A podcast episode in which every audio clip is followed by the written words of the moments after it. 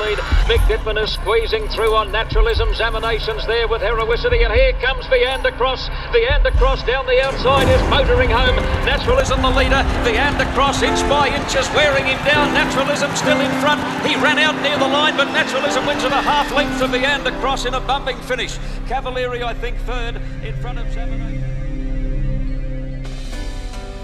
Spring Carnival action returns to Rosehill Gardens on Saturday, the 24th of September, when an outstanding field of three year olds will contest the Group 1 $1 million Golden Rose. Godolphin's In Secret became the first filly to win the Run to the Rose on September the 10th.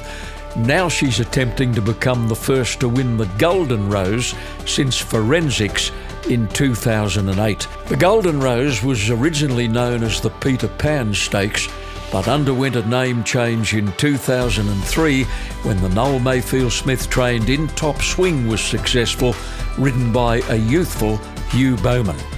Supporting the Golden Rose is the Group 2 Golden Pendant for the fillies and mares and the $250,000 Group 2 Shannon Stakes of 1500 metres.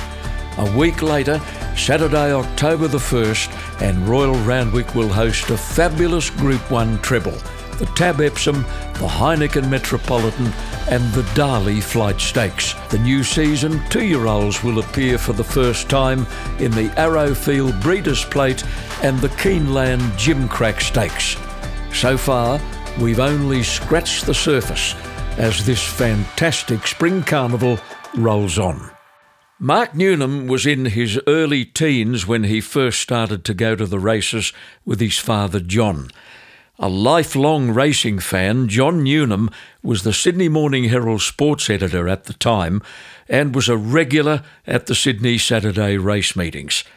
From time to time, young Mark would watch a race from our broadcasting box, and it was obvious to me way back then that here was a young man with an understanding of racehorses. On leaving school, he went to work for Randwick trainer Bob Thompson, who taught him the basics of stable life and horse management. He later became a travelling foreman for Bart Cummings and looked after some of the best horses the maestro ever trained. Mark's thirst for knowledge took him overseas, where he got to ride work for legendary trainers like Clive Brittain and Kevin Prendergast. He was 23 when his apprenticeship with Graham Begg began. He finished that apprenticeship with Ron Quinton. Mark was 27 when he linked up with Gai Waterhouse, destined to become her number one rider at the Kembla and Newcastle Saturday meetings. 650 winners later, he quit the saddle to become assistant trainer to Gai, a role he filled for five years. When Tulloch Lodge was sold to Asian interests, Mark decided to do what had been in the back of his mind all along, and that was to train in his own right. From humble beginnings, with just three horses at Warwick Farm, this talented horseman has established himself among Sydney's most respected trainers. He has 350 winners on his CV, including four Group 1s, nine Group 2s, 12 Group 3s, and 13 listed races. Mark Newnham hasn't taken a backward step from the moment he resolved to forge a career in racing. He's a classic case of a young bloke who knew what he wanted to do, a young bloke who went out and made it happen. He's perfect podcast material, in fact, and he's online to talk to us now. Great to catch up, Mark. Yeah, good morning, John. Well, you're in your sixth season as a trainer, and I'll be surprised if you've got a single regret. Oh, it's definitely not. It's uh, the best move I ever made.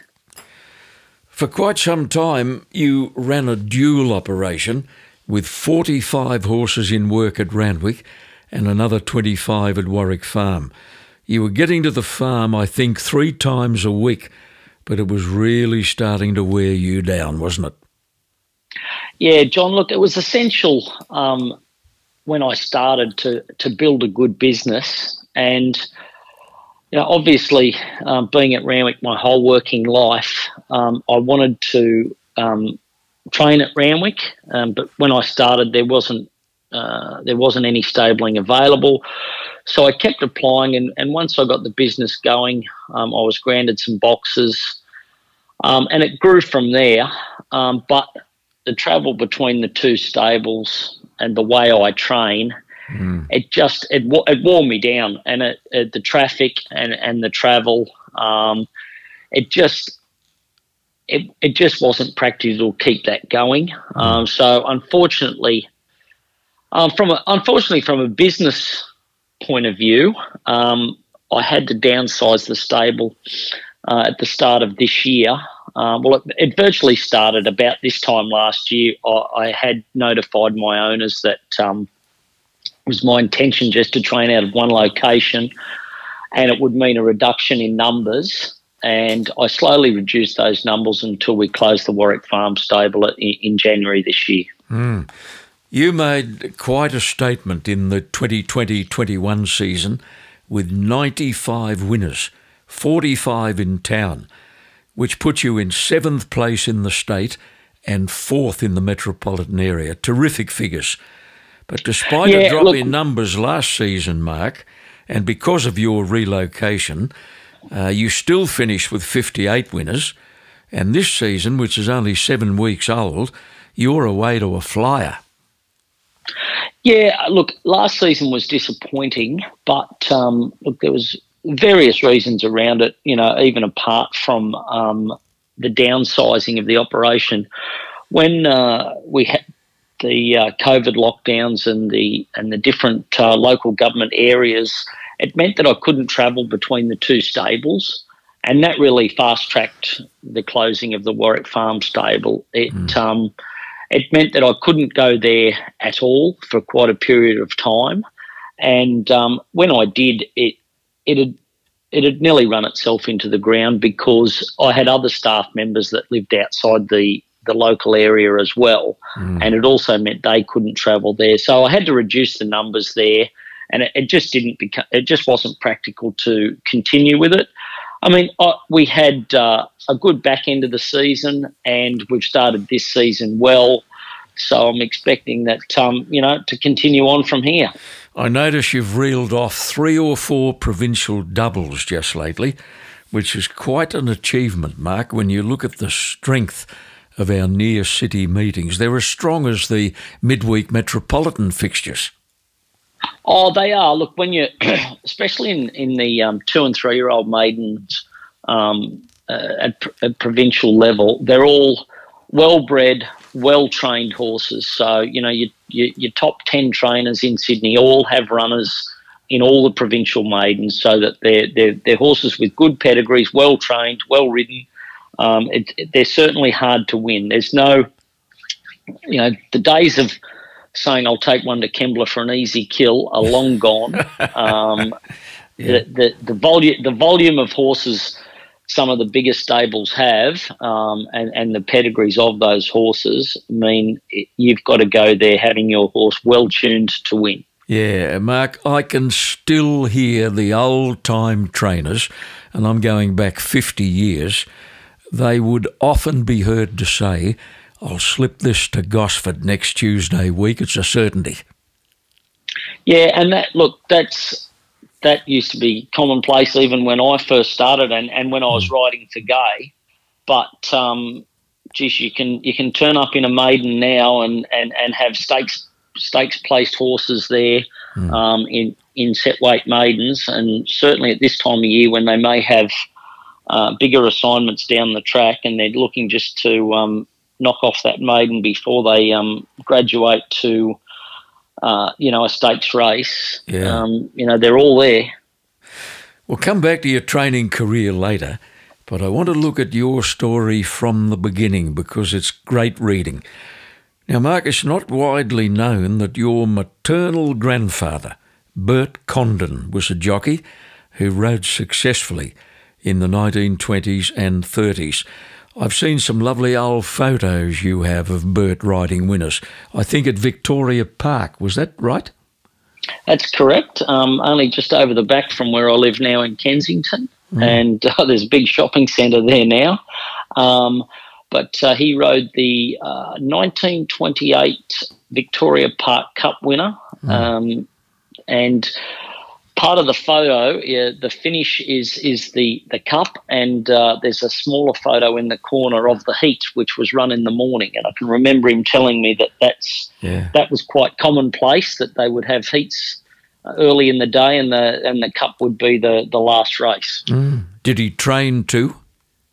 Yeah, he trained for a while at Canterbury, um, mm. and he trained for a doctor, and um, he then um, managed. Uh, it was a Dr. Passmore, and he managed a, a, small studded orange for him, where he stood a horse when I was very young called uh, Fire King. Mm. Well, but, thanks to um, grandfather, the genes were already in circulation. You just needed something to ignite them, and that happened the very first day your dad took you to the races. Oh, absolutely. It um, I, I could I could uh, go with him on a Saturday and um, wander off and meet him every two or three races and and just go and look at the horses and watch them parade and go out the back and look at them look at them at uh, the tie ups and mm. uh, it it was it was the highlight of my week. Mm. You started with Bob Thompson, as I mentioned, and then you became a travelling foreman for Bart, and you looked after some thoroughbred royalty in that era. Which horses? Oh, look, I had a great time there. One of the first trips I did was with um, a magnificent horse called Campaign King, and uh, I took him up to Brisbane when he won the um, Doomben 10,000 and the Stradbroke. His two starts up there. Mm. Um, he was a he was a great horse. He ended up he won nearly half his starts. He, he won 26 races, and mm. he only he had 50 something starts, and he was a he was a stallion, but um, uh, unfortunately a failed one at that. He only he he was infertile. He only ever foaled mm. one horse, um, and, and, that was it. But uh, he was a he was a terrific horse. But um, you know, at the time we had Beau Zam, Sky Chase. Uh, I took a really, really good filly to Melbourne called Tristanagh, mm. and she won the Thousand Guineas and the Oaks, the Wakeful. Um, she was a she was a really really talented filly who um, unfortunately didn't race again after after uh, that campaign. Mm. You said Campaign King sired only one foal. Did that foal get to the races? Yes, he, he, he won a few. He won a few races. His name was um, I think it was Campaign Prince. Mm. Um, but uh, yeah, it was the one and only. Yeah, goodness me. Well, when you came back from that overseas stint where you rode work for people like Clive Brittain and Kevin Prendergast, you weighed only 52 kilos, and that prompted you to look for an apprenticeship. You were 23 when you linked up with Graham Begg. You later transferred to Ron Quinton. What was the reaction of your mum and dad when they could see you were serious about becoming a jockey? Because I imagine well, your dad would have earmarked a journalistic career for you.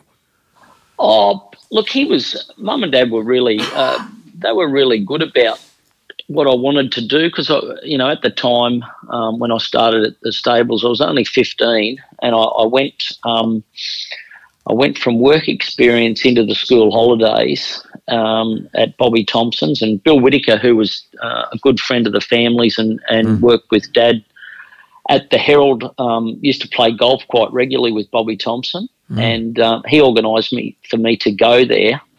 Um, but I'd had it well in my head that I wasn't going back to school. I'd cleared out my desk and um, and had I, I, knew exactly what I was going to do. Um, and and look, they were very supportive, mum and dad. Um, when I did come back from overseas, I, I, was a bit heavier than the 52. I think I was closer to about 62. Oh, yeah. But yeah. Um, on one of my on one of my trips um, interstate with um, Bart Cummings's horses, I took some horses to Perth for their um, for their uh, summer racing carnival, mm. and um, I met my wife um, on on that trip. She worked. Mm. Um, Donna worked for the West Australian Turf Club um, mm. in the offices there, and um, let's say when she moved over to Sydney, um, my uh, eating and drinking habits improved greatly, and uh, uh, my weight um, came back to a, a level that meant uh, I, I, could give riding a try because when when I first started, the limit in, in Sydney was about 49 or 50 kilos, but it had sl- slowly risen to about 52 by the time mm.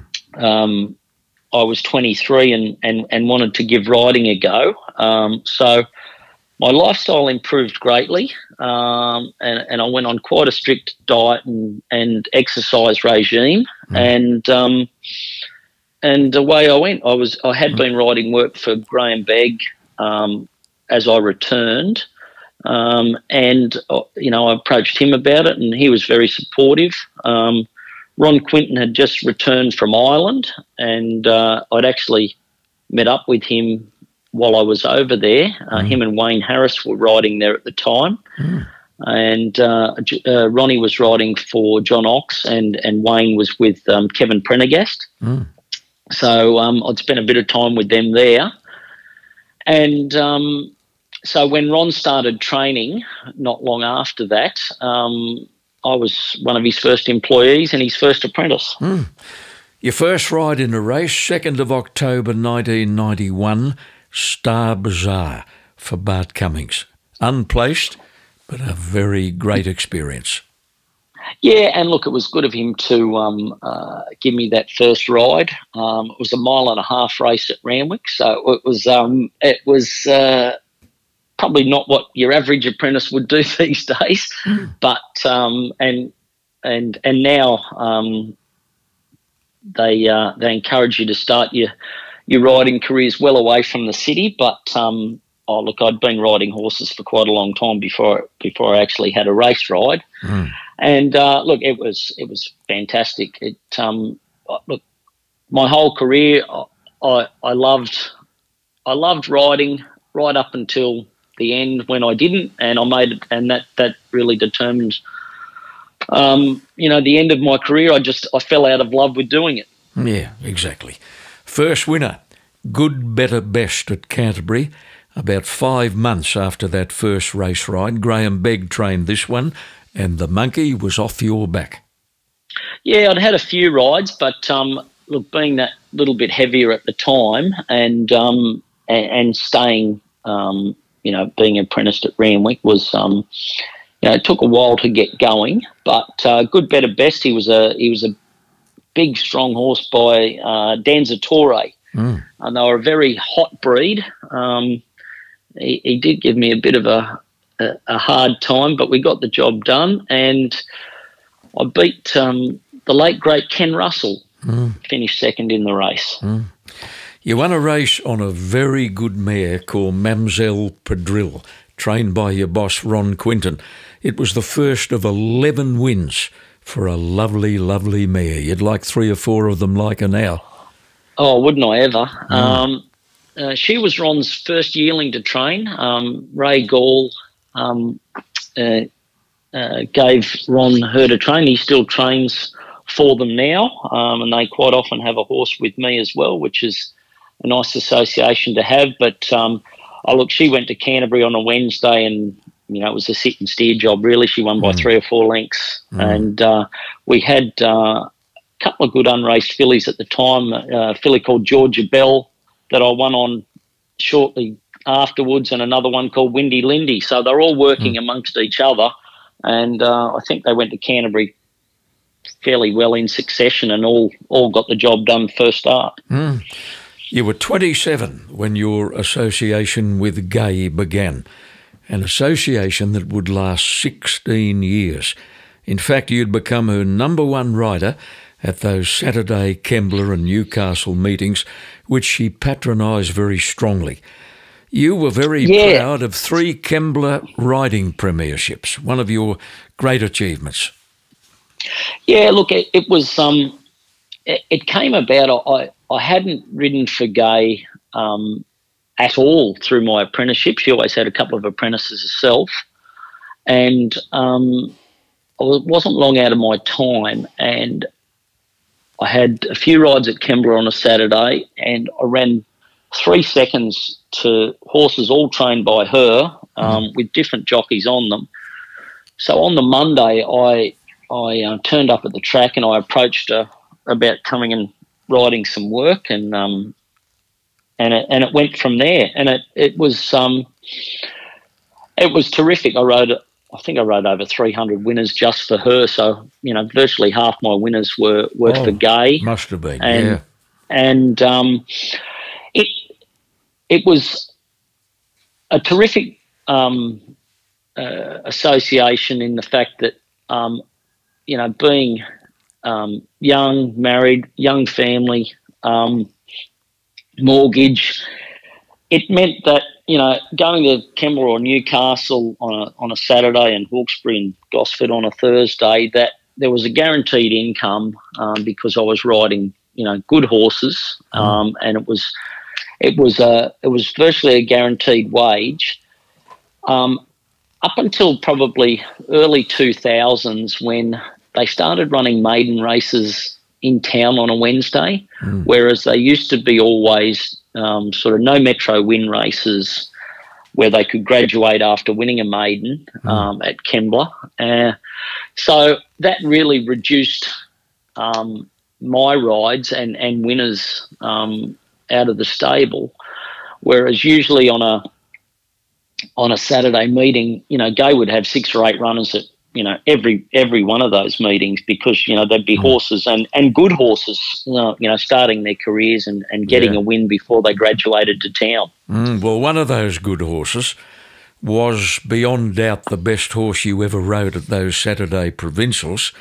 His name was Bentley Biscuit.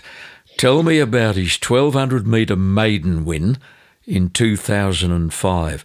Margin was eight lengths and he broke the course record. Yeah, you don't often see a, a, a maiden horse um, uh, running a course record, uh, their first start.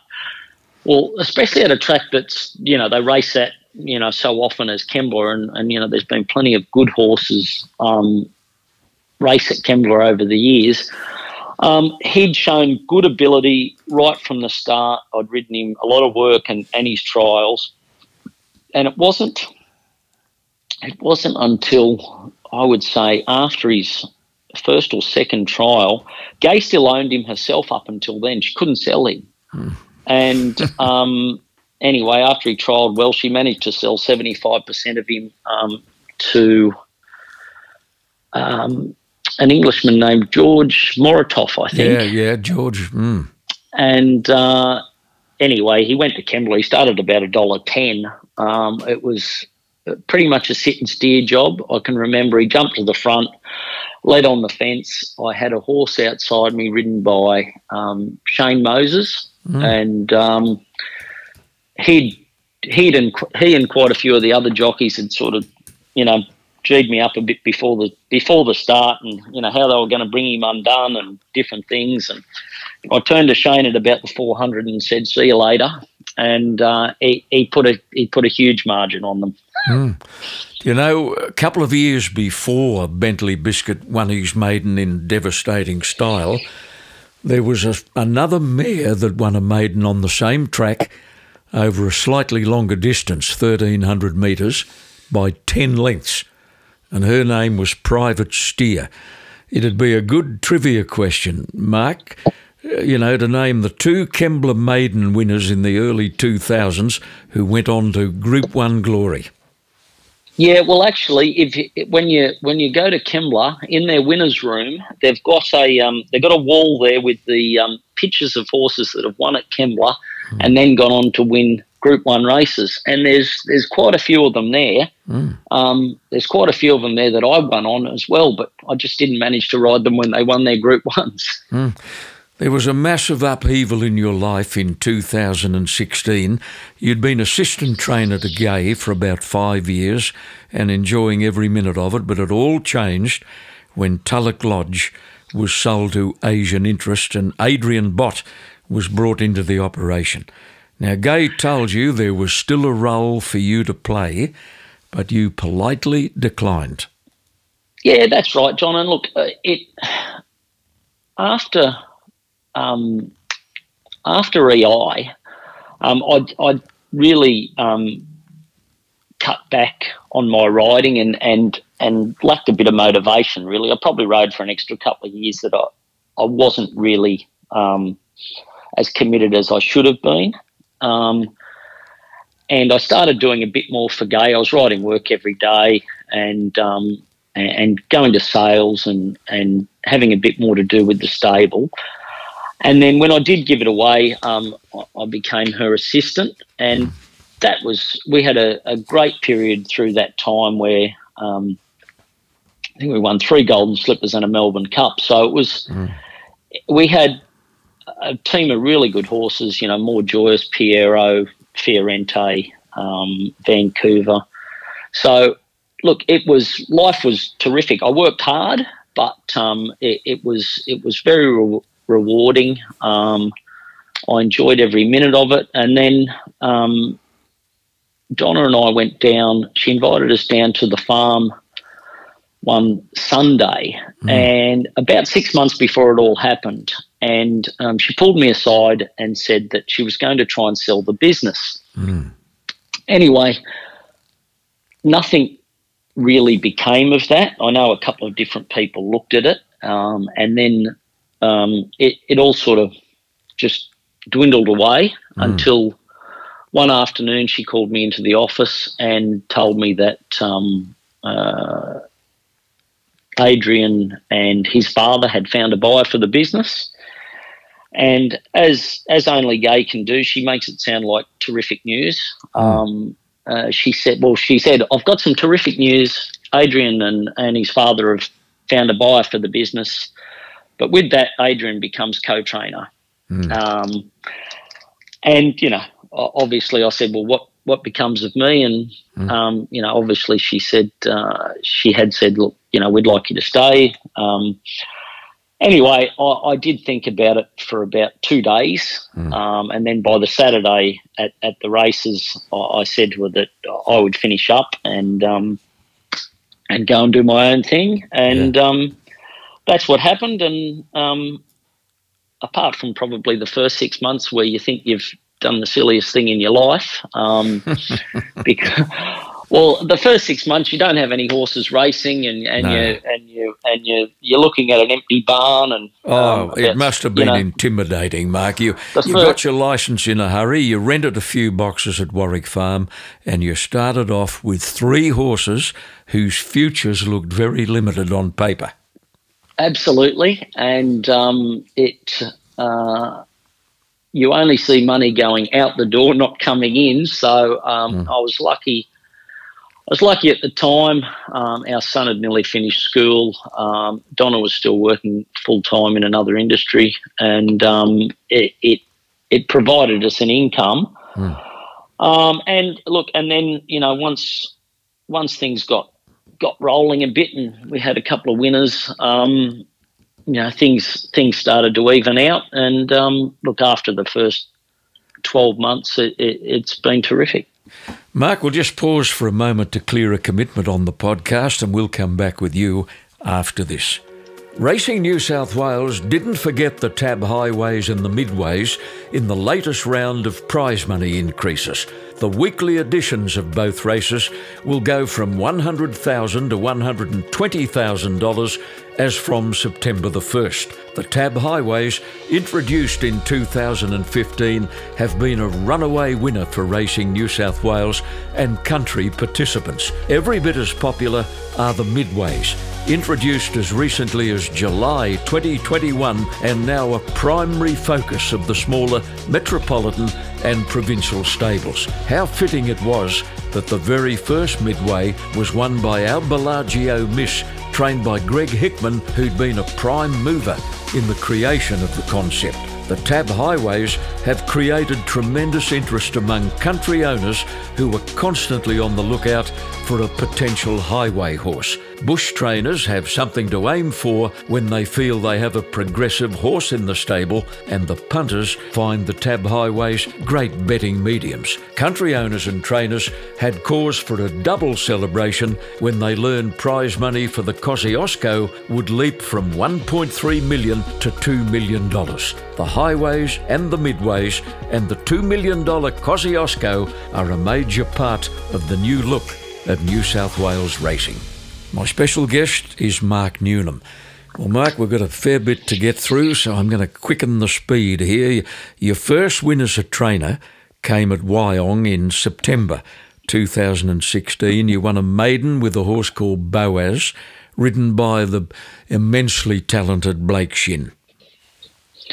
Yeah, and it was a bit of a relief. I think only uh, my second or third runner was ended up a nice horse called Lanciato, and and mm. um, he he got beaten ahead at um, Rose Hill on a Saturday. But it's um, you know a month or two after that, um, Boaz saluted at Wyong for us, um, mm. courtesy of a probably a twelve out of ten ride from Blake. Yeah, um, and and we got to know Blake pretty well when he first moved up here um, from Melbourne and came to ride from Gai. So um, it was it was very pleasing that um, he he was able to ride him that day, and um, it, it, got things rolling. You'll never forget Anisha, who was your first city winner with your old mate Josh Parr on board, Warwick Farm. Yeah, look, she was uh, she was an interesting case. She was one of the first horses in the stable. Um, uh, the Towell family who uh, who run um, GT Park, a spelling place I use now. Um, they moved to me. She'd been uh, rejected from another stable, and um, when I rode her the first couple of days, I could see why she was um, pretty difficult to get along with. Oh. Um, but uh, at the time, only having a few horses and plenty of time, um, we are able to just sort of turn around and and um, change her racing pattern. She was a, a mare that used to um, use a lot of nervous energy and and and race quite fiercely. But um, we got her to settle and and run on, and um, you know she won at Warwick Farm, and she she I think she won three races at Warwick Farm. She ended up being a good mare for us, and it started mm. an association with Josh that um, you know is still alive and well today. Another one of your early winners was a Godolphin cast off by the name of Careless, who'd been stood down, I think, for barrier offences. Somehow you got yeah. him to win a race at Randwick. Yes. Um, well, at the time, I had a few young horses, and uh, there was a, a, tried horse sale coming up in June um, 2016 there, and I thought I need to be able to buy a horse that we can, you know, take to the races and, and race on a Saturday. And I had I had gone over to Randwick. He was already in the sale, and he was having um, his last start at Randwick for John O'Shea, and he was late scratching at the barrier, um, and he had a barrier ban on him uh, when I bought him, mm. uh, and uh, between myself and uh, a girl who still works for me and was my first employer, Tess Richardson, mm. first first person I employed. Well, we we spent plenty of time on him working with him at the barriers and oh, look he, he won about 120000 in prize money for us mm. and um, uh, James Doyle, the Englishman, rode him uh, yeah. when he won when he won at Randwick, and mm. um, we've still got Careless. He's our stable pony now, mm. and um, he's he's very good at his job. He's um, he, he, helps escort um, some of the fractious ones on and off the track and guides the babies around. So um, he's been a terrific asset from the time we bought him. That's wonderful news. You mentioned Lanciato already, Mark. He'd won a couple of ordinary ones in New Zealand before you got him. You won another five, four Sydney Metro races, including the Carrington Stakes and the Newcastle Newmarket. He loved to come off a hot speed, didn't he? Yeah, and look, he was um, uh, he came about through um, a, a, Hong Kong client, um, Derek Tam. Um, he, I'd met Derek in Hong Kong, um, and I've got quite a few clients just from my days when I, I, I rode in in Macau. Mm. and um, Derek rang me and had bought out his partners. The horse was supposed to go to, to Hong Kong to race. Um, he had a few minor issues and failed the vet. So he, he rang me and asked me if, if I wanted to take him. Mm. And um, his first preparation, he was plagued by some wet tracks. Um, and then um, once we got him back and and got him on dry ground and, mm. and rode him stone cold, um, he turned out to be a very, very good horse for oh, us. Oh, didn't he? he was a lovely horse. You won a Group 3 with Burning Passion. It was the Hallmark Stakes with Josh Parr. Had a look at the replay again just the other day, and on the turn, he looked gone. He, he actually dropped off a length or so coming around the corner. Yeah, look, he was a really good, tough old horse that um, I inherited um, when James Cummings took the Godolphin job. Mm. Um, he was originally um, uh, owned by Guru Stud um, and then had been sold on to um, Scott Darby and Darby Racing. Mm.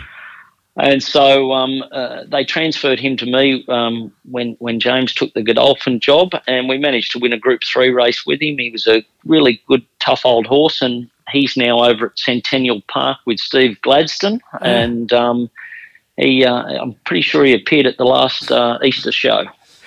You had a horse called Diamond Tathagata, who was actually your first Group winner. He won only one race, but by gee, it was the right race, the Group Two Skyline Stakes. And um, a huge thrill for you at that very early stage. It was run at Randwick, and you got up to beat a Godolphin horse called Coruscate. And like Burning Passion, Tathagata looked to be in trouble turning for home. Yeah, he look. It was his second start in a race. Uh, his first start, he ran second to She Will Reign in a in an Inglis uh, in a half million dollar Inglis race at Randwick. Um, mm. So we knew he was he was pretty capable. Um, it was pouring rain, but uh, look, to have a Group Two winner and a slipper runner my first year was, um, know, was a hell of a thrill. Um, he was he was owned by a uh, Hong Kong family who um, uh, I'd ridden for in Macau, mm. and um, that that was he was actually the first yearling I got to train. Um, their trainer Patrick Lee had um, asked me to come down to the Melbourne sale with him even before I had a license, and uh, he bought him for me. And um, it's an association that still continues today. Um, they've all got the uh, the diamond uh, at the front of their name, mm. and um, we've had we've had plenty of luck. He ran in the slipper that year, but a very heavy track brought him undone. Now, the story of your first Group 1 winner is fairy tale stuff a filly called Maid of Heaven for Arrowfield. It was her first serious prep. She went from being unplaced in a two year old maiden to the Spring Champion Stakes in 10 weeks. In between, she won a three year old maiden, fifth in the Tea Rose, not much luck, sixth in the Flight Stakes, not much luck. But you made the call to press on. I'll bet you didn't take your eyes off her feed bin. No, not at all. And when she'd been when she'd been unlucky in the in the flight uh, in the flight stakes, um, had a quick meeting with um, John Messara and and John Freya straight after the race, and John Freyer said to me, "Have you given, any consideration to running again next week in the in the Spring Champion Stakes?" And um, I said, "Well, look, let's just see how she does." Um, James McDonald got off of that day and was pretty bullish about how well um, she had run, and mm. and he thought that she would have been well in the finish if if he had a got clear running. She drew barrier one and just never really got any momentum. Mm. So um, she did well in the next couple of days, and I I waited until acceptance morning. Um, James McDonald was already committed to a horse of David Payne's. And um, this is in the days before we had um, uh, all the all the extra races we have on the Sydney Spring calendar now. So mm. all our jockeys used to just exit for Melbourne after um, Epsom weekend. And uh, so we were left without a jockey. Um, most of the others were, were tied up or interstate. So I had a quick conversation with uh, John Messara um, after acceptances, went through who was available. He mentioned a couple of jockeys to me, um, mm. and um, I'm not sure what got into my head, but I just said no. Uh, oh, which, yeah. Um, which um, I think um, now was probably a little cheeky, but anyway, he said, Who do you want to put on? And I said, I want to put Rachel King on. I said, mm. I've had very good luck with Rachel. She'd been riding Lanciato at the time, and um, I'd known Rachel since she was apprenticed um, with Gai." Mm. And he said, Oh, well, it's your call. Um, if, if, you want her on, you put her on. So um, she gave her a, a, lovely ride midfield, peeled to the outside, and, and um, got up in the last two bounds. Right, and such an important one for Rachel. It was her first Group One, as it was for you, and it was a an unforgettable day. Oh, look, it, it was, and John had promised me a horse um, when I he rang me um, when I started training, and and he said, "Look, I'll I'll have a horse for you." He said, "My yearlings are already allocated um, this year, but he said, I'll, I'll have one for you next year. And sure enough, to his word, he rang me six or eight months later and said, Look, I've, I'm keeping a, um, a smart missile filly mm. for you. And, um, and away it went from there. Mm. You loved Shadow Hero, who was by Pierro, a horse you rode work a lot for the Waterhouse stable. I think you rode him in a couple of barrier trials too. You had Shadow Hero for 11 runs, of which he won four, including two Group 1s. The first was the Spring Champion Stakes, and he beat a very good horse called Castelvecchio. Yeah, look, he was a, a wonderful horse, and um, I'm I'm a trainer that um, is is generally a seller when it comes to being made offers for Hong Kong. Um, and he was one that I, I, certainly didn't want to go. But um, look, for the time we had him, um, I loved him from the start. It was mm. the first uh, David David Loy and um, Carl Chen who who owned him under their uh, Sweetbriar Equine banner. Mm. It was the first yearling sale that um, David had contacted me uh, about. He was recommended through another um, uh, Hong Kong client to to um, uh, meet up with me, and um, we bought uh, two horses from that sale: um, Shadow Hero and another very good horse um, called Shadow Crush, mm. and he was a it was a bit of a lad as a colt. Um, but as soon as we gelded him, um, he had a, a definite um, adjustment in his attitude. And look, he, he gave the feel of a really nice horse from from the time we got going with him. Um, he ran fourth in the JJ Atkins after winning a listed race at his second start. Mm. And from that moment, I had the Spring Champion Stakes in mind for him, and his prep towards that went um, went faultlessly. Um, he was he was a horse that great attitude, easy to easy to do anything with. He was a lovely horse to ride, nice relaxed horse. Um, he was probably a little unlucky in that um, the two derbies he ran in, um, both heavy tracks, and he just didn't handle wet ground at all. No. His second Group 1 was the Randwick Guineas, and uh, then off he went to Hong Kong. Uh, you had mixed feelings about that, obviously. Now, he didn't win in five starts over there, and you were delighted when he came back to your stable. But that elation didn't last long, Mark. He bled in a barrier trial, and Connections had to pull the pin.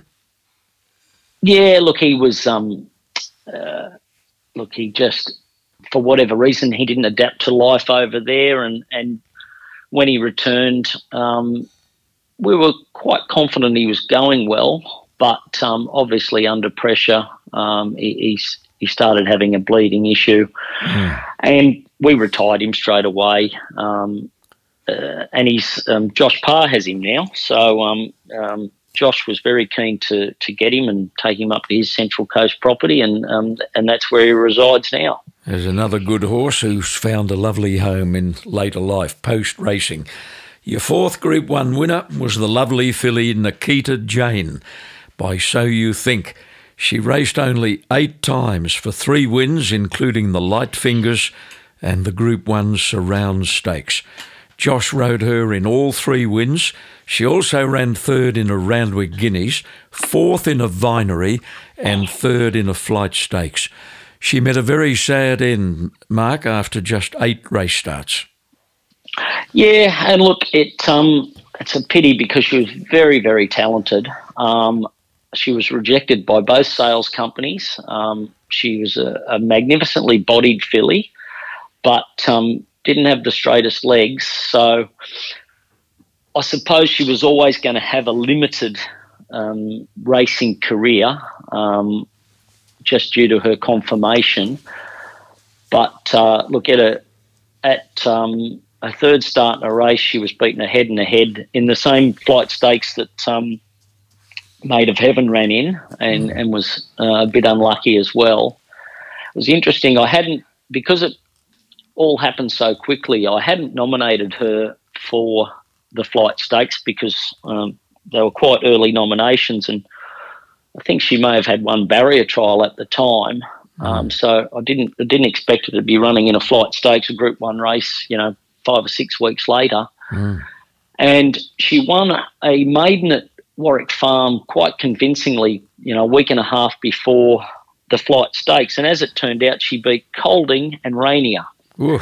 So it was a hell of a maiden. Yeah. Um, but um, at the time, we didn't know that. And I spoke to Mark Towell, who owned her, and um, discussed the possibility of running in the flight stakes. The only hiccup was that um, by the Monday, we had to pay the uh, $50,000, no, sorry, $25,000 late entry fee. Mm. And he, he, he said, What do you want to do? And I said, Well, I'll ask for the course proper to work her on at Warwick Farm on the Monday. Mm. And if I think she works well enough, um, we'll pay the late entry.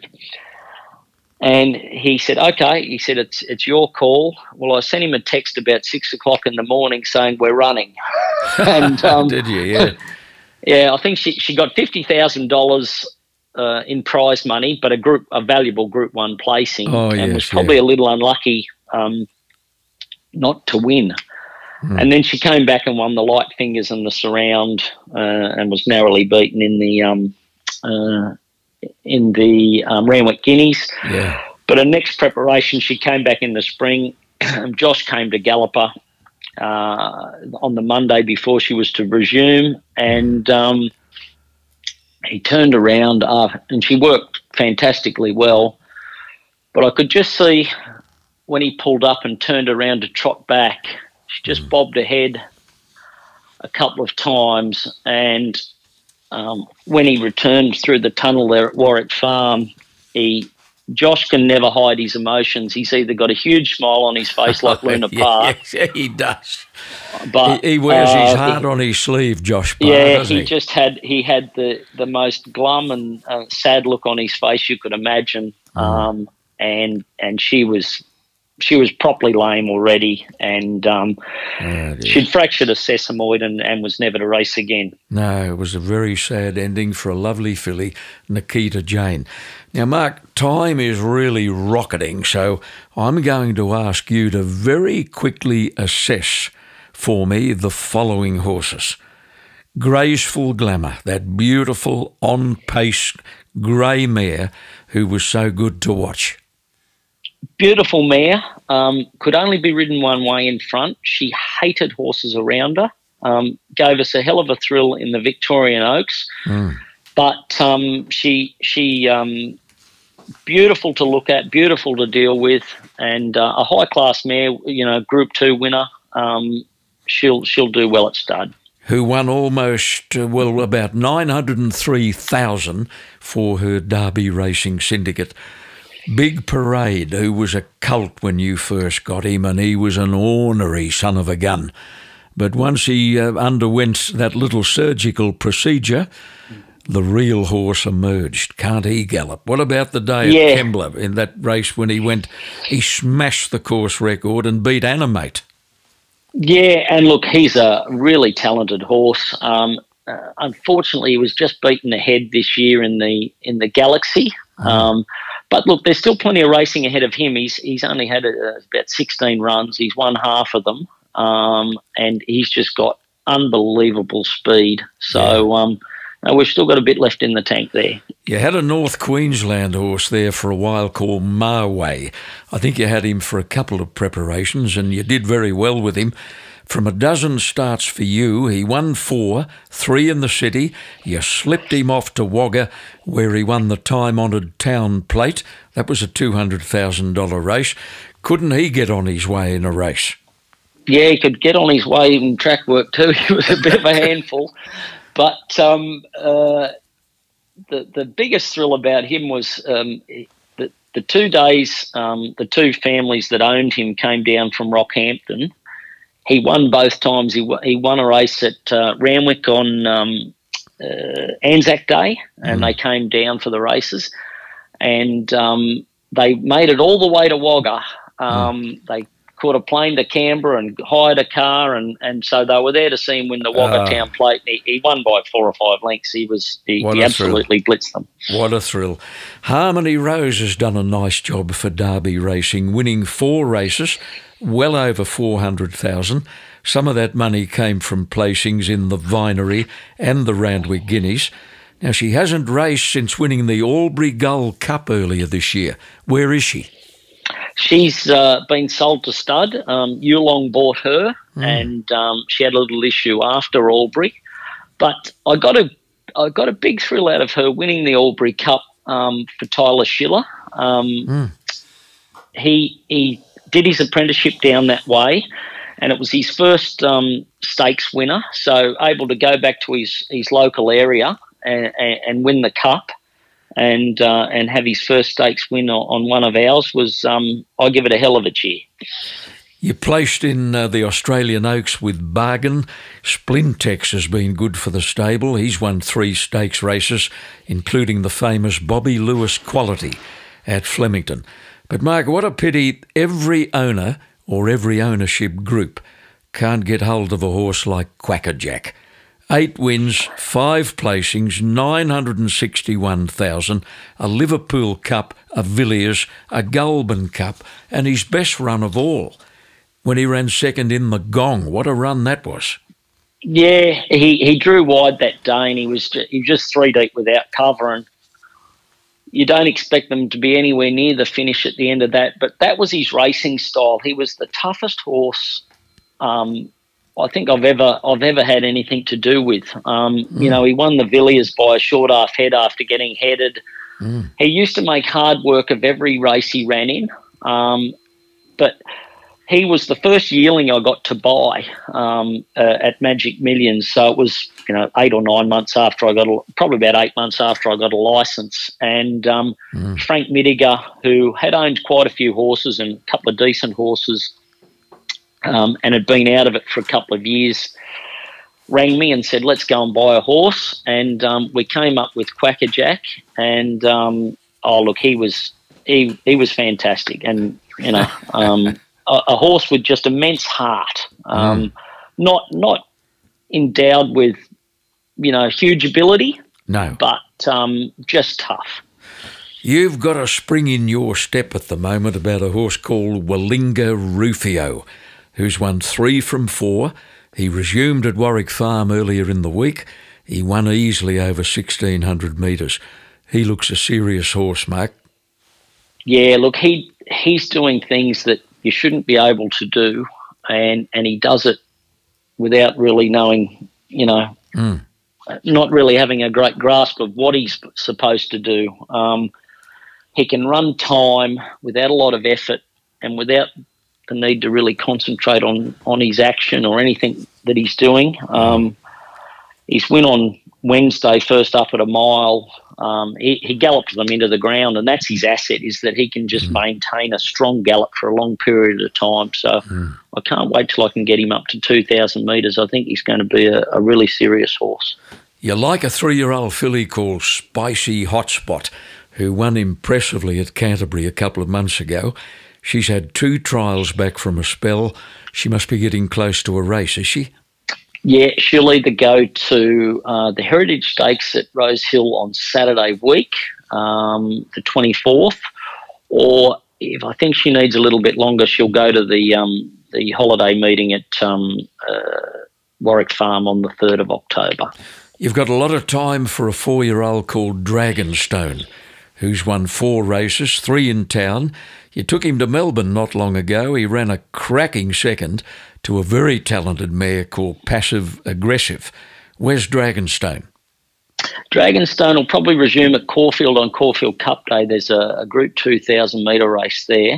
Um, he, he won at listed level during the year, actually, the week after he ran in Melbourne, and he's the most unimpressive looking horse. I can say that with the greatest admiration because we do love him, but he's a he's a only a pony. He's mm. about 15-1, pretty plain to look at uh, about 440 kilos, so not mm. a lot of him. No. But um, he's got a hell of a finish. He, he gave them all a start in the um, the Bob Charley, what used to be the June Stakes there mm. in the mm. middle of the year, and he, he blew them away the last 200 after backing up running in Melbourne the week before. So he's a highly talented horse. Mm. Expat has been a good mare for the stable. She's won eight races from 16 starts. Great record. She's won a Belle of the Turf, a Millie Fox, she was right behind the place getters in the Coolmore Classic. She's had one run back from a spell uh, in the Mona Lisa at Wyong, unplaced but not far away. Can she win again? Yeah, she'll go to the Golden Pendant at Rose Hill on the 24th. So uh-huh. her favourite track and distance. Um, uh, Tom Sherry, who's uh, was apprentice to me, he's finished his time now, but um, done extraordinarily well. He gets on very well with her. Um, she's in she's in good order. Uh, good tough mare, just gets out and gets the job done. Mm. And finally, Mark, a quick assessment of two brilliant young riders you have in the operation Tyler Schiller and Tom Sherry. Tyler was our champion apprentice last season. Tom Sherry won the premiership the year before. And not long ago, Robbie Dolan, another one of your boys, won two apprentices premierships on the trot. Yeah, we've had the last four. So, um, mm. um, look, uh, Robbie is dividing his time at the moment between uh, singing and riding, and he's very good at both. He's mm. very good at both. Um, it's hard to have one talent, let alone two. Mm. Um, Tom, I think, will develop into you know a top five rider in Sydney in the next few years. Um, he's just a natural horseman. He's uh, there's not a horse in my yard that he couldn't ride. Mm. Um, and that's from the day he started. He's got lovely hands, good balance. And Tyler, he's the most unassuming, unflappable young fella you could ever meet. Um, I don't think it would matter if you put him on in a Group One race or a Class One race; he would treat it the same. Mm. Um, and that's a that's a wonderful attitude to to be able to have um, he turns up and rides the same race regardless of, of, of the prize money or the grade of race. He's got a really good ability to ride a horse from, from back in the field. He reads the play well in front of him. Mm. Well, Mark Newnham, it must be hugely satisfying to have set a goal so early in life and to have realised your dream through dedication, perseverance, and a hell of a lot of hard work. It's been an absolute delight to have you on the podcast. Uh, thank you, John. But look, I've I've never regretted one minute leaving home and starting work at, at 15 at Randwick. Um, it's been my life. I, I, love what I do, and I, you know, I feel privileged that it's been able to be as good to me as it has, and um, hopefully for many years to come. Thanks for your time on a podcast produced by Supernova Sound. Spring Carnival action returns to Rosehill Gardens on Saturday, the 24th of September, when an outstanding field of three year olds will contest the Group 1 $1 million Golden Rose. Godolphin's In Secret became the first filly to win the Run to the Rose on September the 10th. Now she's attempting to become the first to win the Golden Rose since Forensics in 2008. The Golden Rose was originally known as the Peter Pan Stakes but underwent a name change in 2003 when the Noel Mayfield Smith trained In Top Swing was successful, ridden by a youthful Hugh Bowman. Supporting the Golden Rose is the Group 2 Golden Pendant for the fillies and mares and the $250,000 Group 2 Shannon Stakes of 1500 metres. A week later, Saturday, October the 1st, and Royal Randwick will host a fabulous Group 1 treble the Tab Epsom, the Heineken Metropolitan, and the Darley Flight Stakes. The new season, two year olds will appear for the first time in the Arrowfield Breeders' Plate and the Keeneland Gimcrack Stakes. So far, we've only scratched the surface as this fantastic spring carnival rolls on.